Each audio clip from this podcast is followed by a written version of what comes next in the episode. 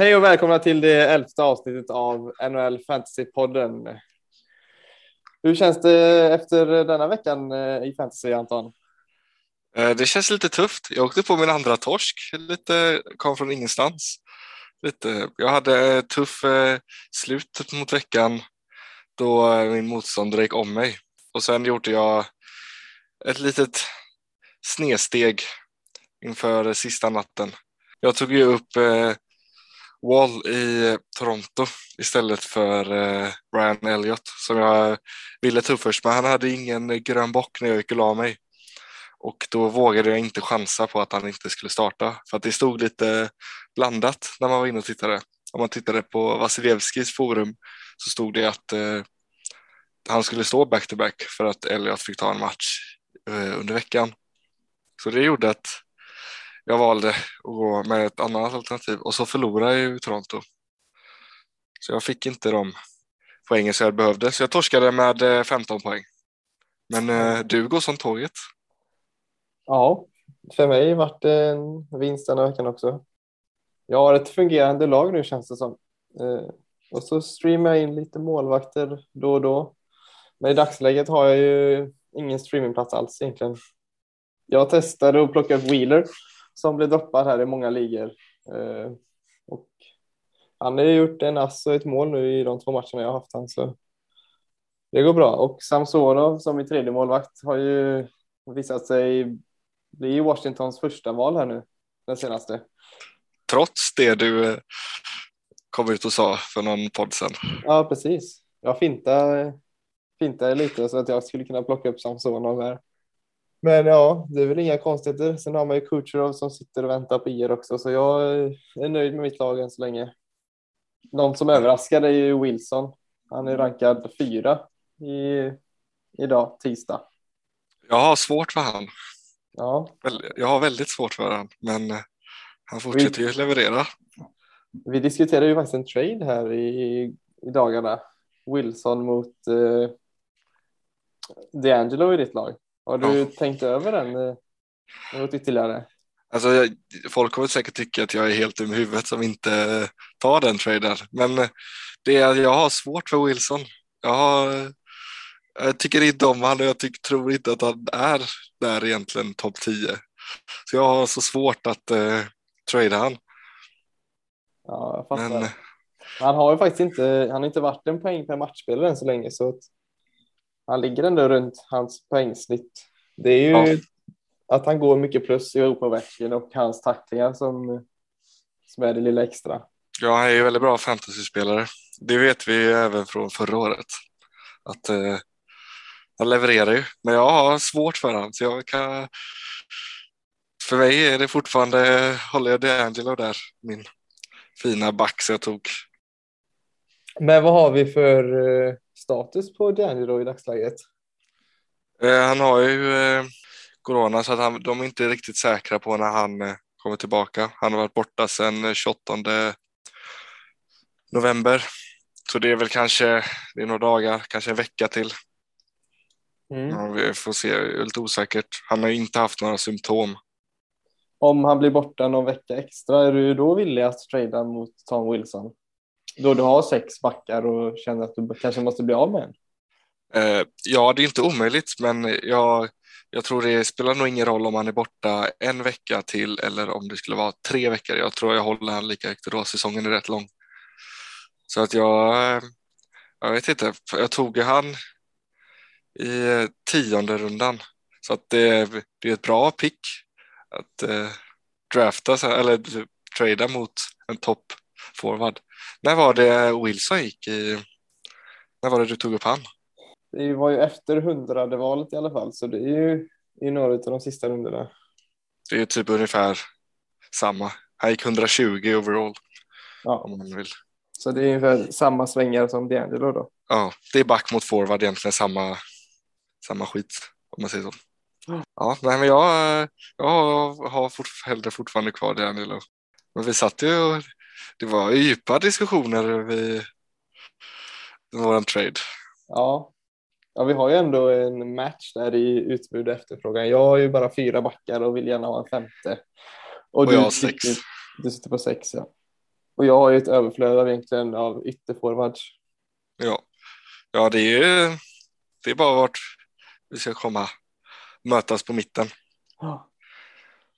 Vi får se, det ser mörkt ut i dagsläget. Ja, det gör det. Du vågar inte riktigt trycka på den gröna knappen. Nej, jag har inte gjort det riktigt och jag kommer säkert vara lite hat hur man inte kan gå med på det, men det är magkänslan. Ja, men för att summera min vecka då, eller mitt fantasy senaste så går det bra. Mitt lag verkar eh, fungera rätt stabilt. Ja, jag ligger ju fortfarande tvåa i ligan, det är väl skönt. Båda de som eh, ligger eh, runt mig strax under har ju torskade ju denna veckan. Så det var lite skönt att jag fortfarande kan behålla min andra plats. Mm, precis. Och då har ju även, du har ju totalpoängen som ligger lite över deras. Ja, Total. precis. Men det är en lång säsong. Man är rätt säker på att ta sig till slutspel. Det gäller väl bara att man ska hamna bland de eh, topp tre så att man kan få möta lite eh, sämre lag när vi går in i slutspelet. Om man bara tittar tillbaka till förra säsongen då cruisade jag igenom grundserien rätt lätt tyckte jag. Men eh, sen eh, fick jag stryk i finalen. Oh.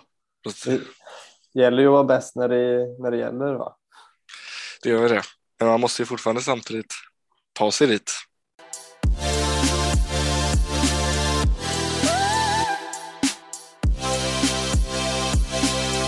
Ja men Felix, om du fick välja en fantasy-strategi som du skulle säga att det är den du använder, vilken skulle det vara? Ja, min favoritstrategi är ju utan tvekan eh, den gröna bocken-strategin. Det vill säga ha en eh, ledig streamingplats i laget egentligen som man använder för att eh, plocka upp ja, i princip tre, fyra målvakter i veckan då som har den gröna bocken och är alltså confirmade för att starta inför kvällen.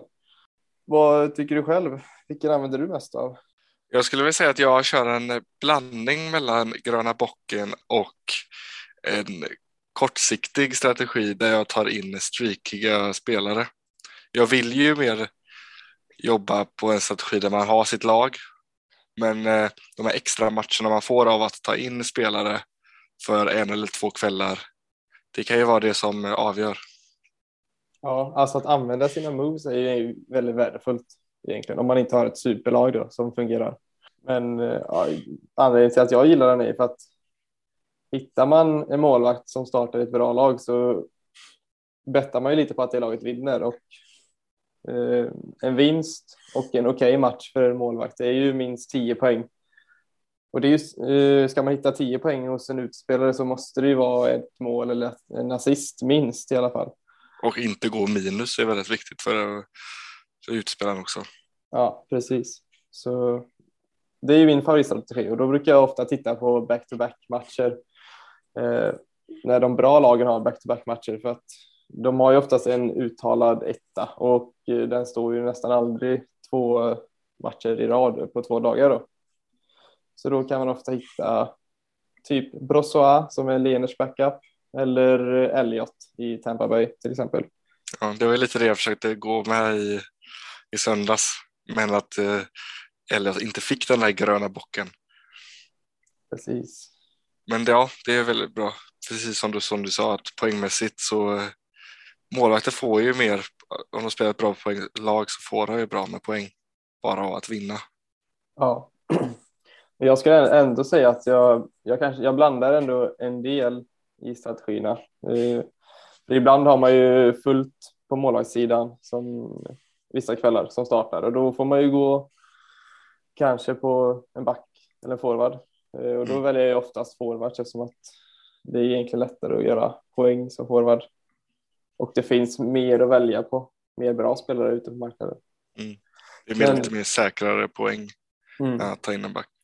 Men i dagsläget det... så använder jag inte mig av någon, någon av mina favoritstrategier egentligen eftersom att jag har fullt lag nu och jag ser inte någon möjlighet att streama någon plats utan jag vill ge detta laget en chans.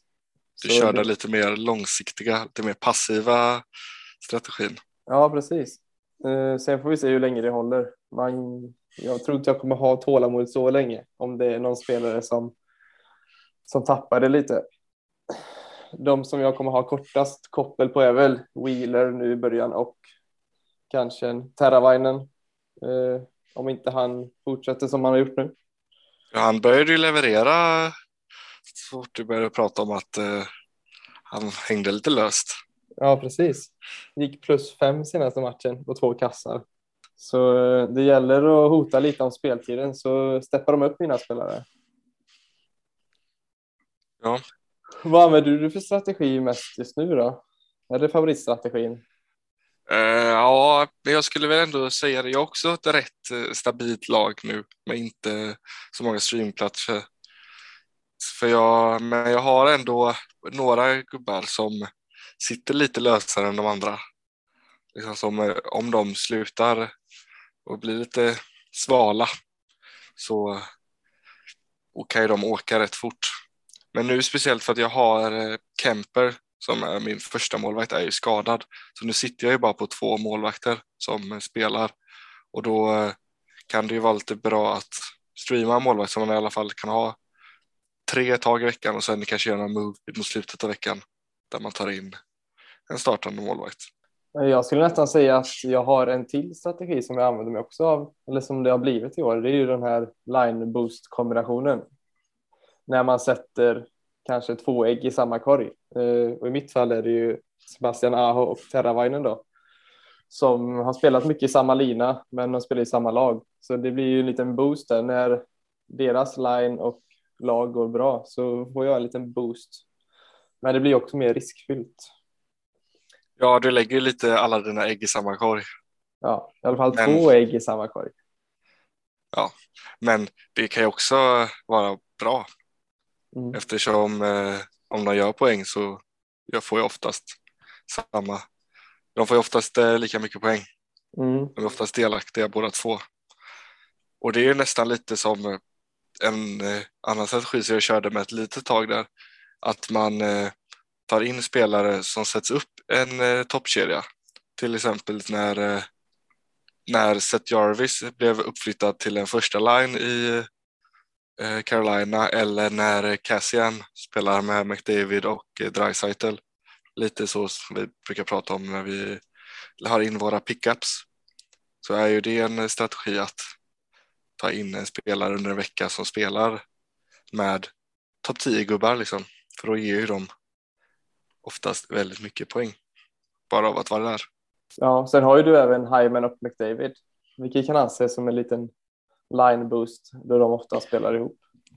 Precis.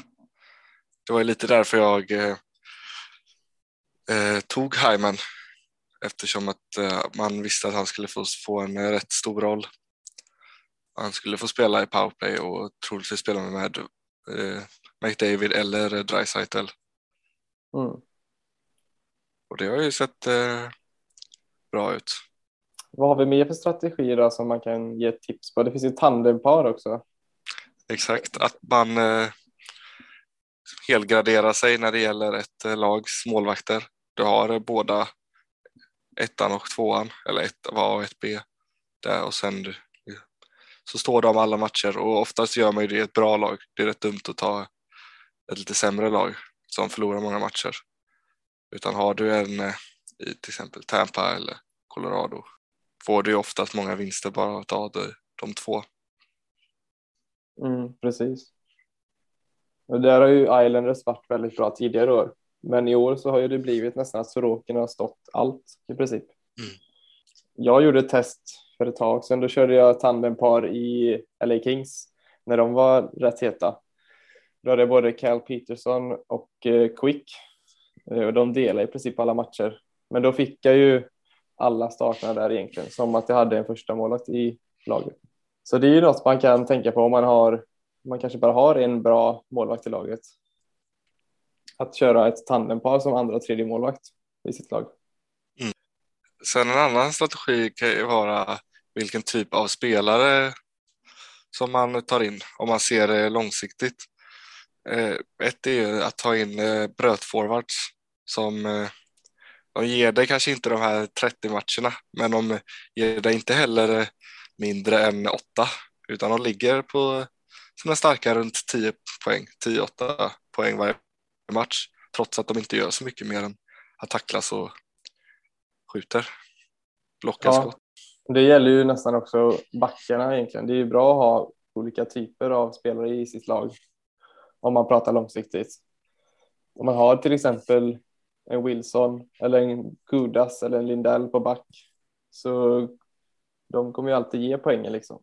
Så- Så det är ju lite samma där, att man sprider ut sina ägg liksom, att man inte bara har spelare som gör finlirare som gör assist och mål.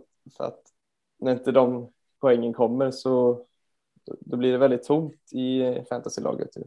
Om man Så tittar ju- på en spelare som, eh, som jag hade ett litet tag, som jag tycker att eh, många ska ta in faktiskt, som bara är 19% rostered, är ju eh, Esa Lindell som du nämnde. För han har, bara, han har bara gjort fem assist, men han är ändå 150 rankad och ger en eh, 11, 8, 10 poäng. Ja, och så får han någon assist så går han ju snabbt upp mot eh, 15, 20 poäng. Och detta är ju då om man är med i en tacklingsliga och som Exakt. Exakt, det är det det bygger på. Och då har man ju alltid den säkerheten att man får alltid sina poäng. Så det är väldigt bra om man vill gardera sig lite att man sprider ut typen av spelare i sitt fantasylag. Då. Mm. De kan ju vara lite bra utfyllande spelare för att eftersom de har väldigt låg risk. Du vet Mm. vad du kommer få av dem. Kanske inte alltid lika sexiga, men de är väldigt värdefulla. Precis. Som min Tanev. Han gör sitt jobb. Ligan och han ligger där runt eh, 40-50 trots att han inte gör så mycket. Vi har ju pratat om att vi inte tror att han kommer hålla riktigt men han motbevisar oss vecka för vecka. Ja, och vi har även en ny typ av Tanav-spelare som har kommit upp i rank. Det är ju Garnet Hathaway. Ja. Som inte, han gör ännu mindre poäng än Tanev egentligen, men tacklas ju enormt mycket. Och blockar skott och så vidare. Så är också en bra gardering som man skulle kunna plocka upp. För han är nog ledig nu i många ligor. Ser att Tanev bara är 50% rostered. Men det kan ju också bero på att det kanske inte är alla som har tacklingar med i, i sin liga. Wilson gör ju allting man kan önska sig. en femma i natt, fan vad gött. McDavid hade ju 15 minuter Ja, Ja, jävlar vad ful han är. ja, han sänkte Kempe.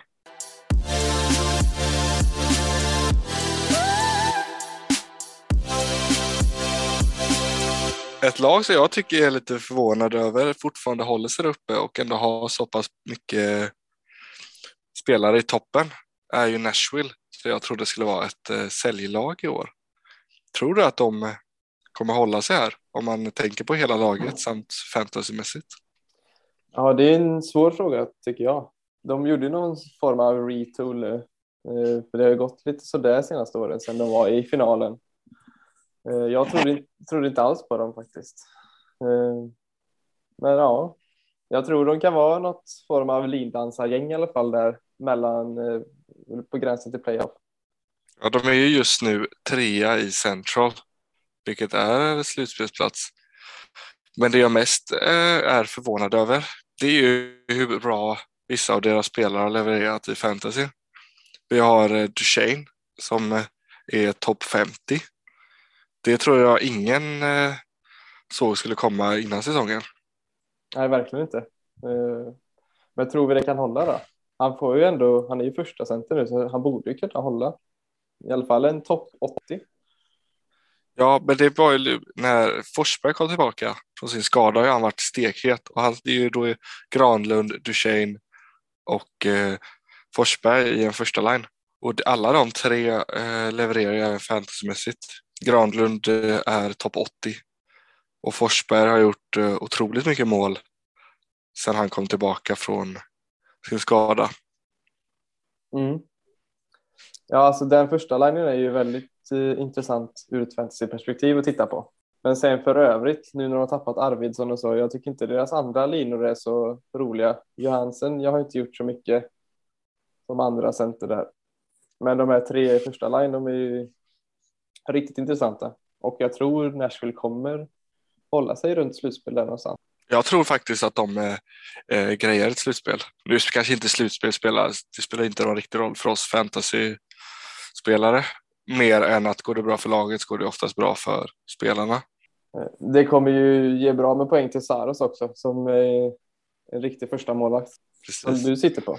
Exakt, det gör jag. För det är också, Forsberg har ju, han blir ju UFA efter den här säsongen. Så desto bättre han presterar, desto finare kontrakt kan ju han få.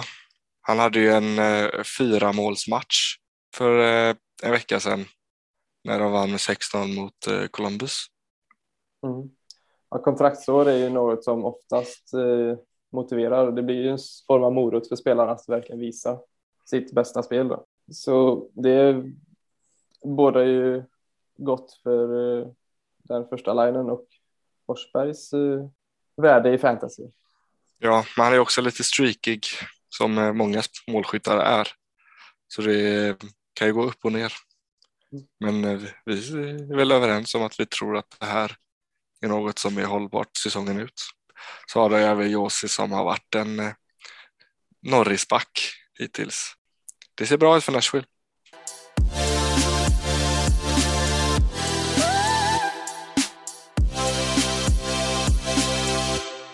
Nu har detta lett oss in på veckans pickup-lista där vi startar med eh, en back, svensk back, blivit tradad i sommar, Adam Bokvist, som har börjat eh, leverera lite för Columbus. Han har ju, hade lite trögstartat, jag tog han sist i draften, men har nu på senare tid börjat göra lite mål, även assist och så börjar se få lite framfart.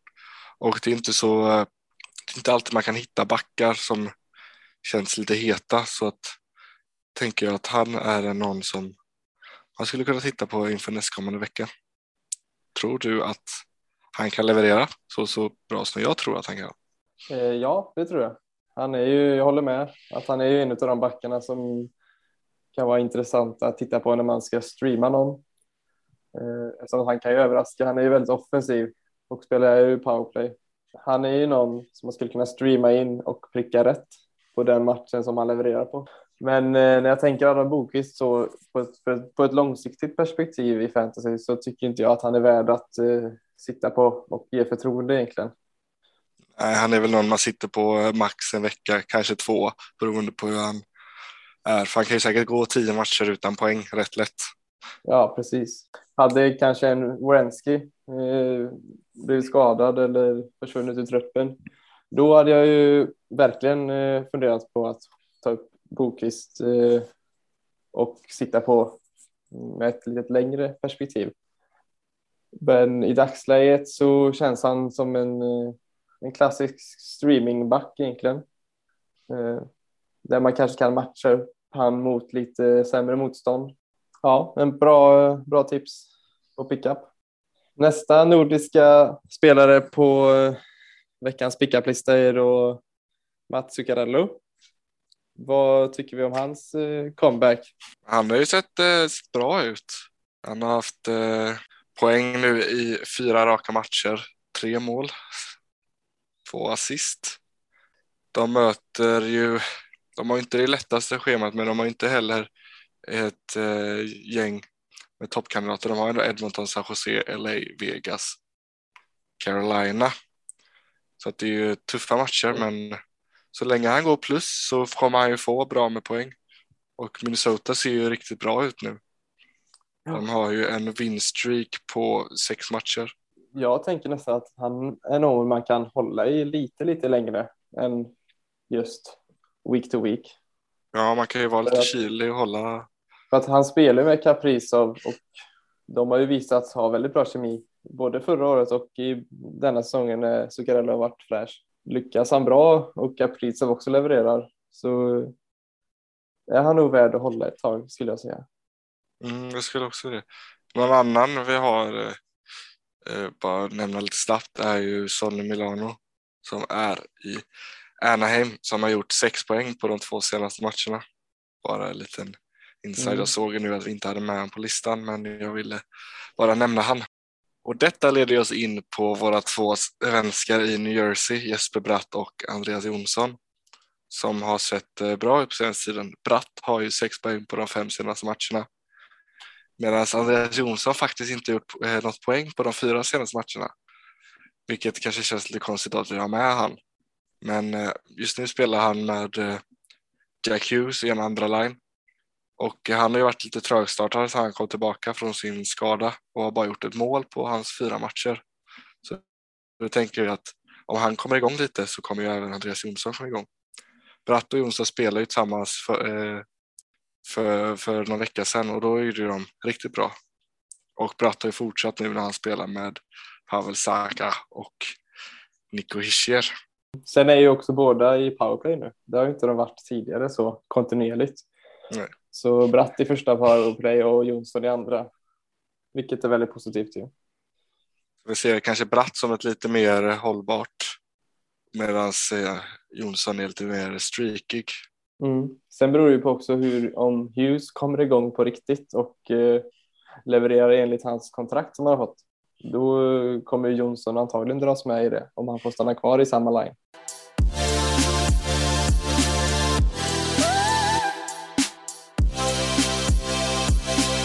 Men det var allting eh, vi hade med på körschemat idag. Hur, eh, hur känns det för dig inför nästa fantasyvecka? Det är ju tisdag idag får vi eh, meddela. Vi är lite senare med att spela in avsnittet. Så vi har ju redan haft en natt. Ja, eh, det känns eh, bra. Jag ska försöka att ha tålamod med mitt lag och inte gå in och pilla så mycket, för jag tror inte jag kommer behöva det. Eh, annars känns det väldigt bra. Eh, David Perron är på väg tillbaka. Marchand har ju suttit av sin eh, avstängning på tre matcher. Eh, så överlag känns det bra i fantasy. Hur känns det för dig? Det känns bra. Jag har en liten tuff vecka framför mig. Möter han som ligger på, eh, precis bakom mig med samma record, bara lite färre poäng. Så att det kan ju bli en, det blir nog en tight match. Men jag ser, eh, jag känner mig ändå rätt säker. Jag hoppas att det kan gå vägen. Det beror väl lite på, på jag får se hur länge Bratt får stanna i mitt lag. Jag, tog, jag har ju tagit in han nu inför veckan. Kan du avslöja någon taktik som du har tänkt eller någon strategi inför veckan? Men jag kände att jag vill hålla på uh, mitt lag, men att jag kan nog behöva ta in en, uh, kolla lite på målvakter som uh, tar in. Skulle behöva någon som spelar en del nu i början av veckan och sen kanske man kan streama beroende på hur det går i slutet på veckan. För jag sitter ju bara på Elvis och Saros nu när Kemper är borta. Så det beror ju lite på hur länge han är borta också. Han är, han är ett kanske till eh, morgondagens match, men eh, han har ju missat fyra raka matcher, fem raka matcher nu. Så ja. det får vi lite se. Ett tips för, från mig som jag upptäckte är ju att eh, Ranta kan ju få stå i den matchen nu för att Fredrik Andersson är day to day skadad i Carolina. Ja. Så Ranta har ju stått nu två raka matcher eh, och spelar ju ikväll då tisdag. Eh, och de spelar ju fyra matcher i veckan. Tisdag, torsdag och sen lördag, söndag om jag inte minns fel. Det är inte omöjligt att han får tre av de matcherna. Precis. Eh, speciellt om Andersen är borta fortfarande. Men ja, vi får väl önska glad andra advent i efterhand. Ja, efterskott där. God andra advent kanske man säger. Men eh, vi hörs väl nästa vecka i Fantasypodden då. Det gör vi. Ha det så bra och lycka till. Ja, ha det gött.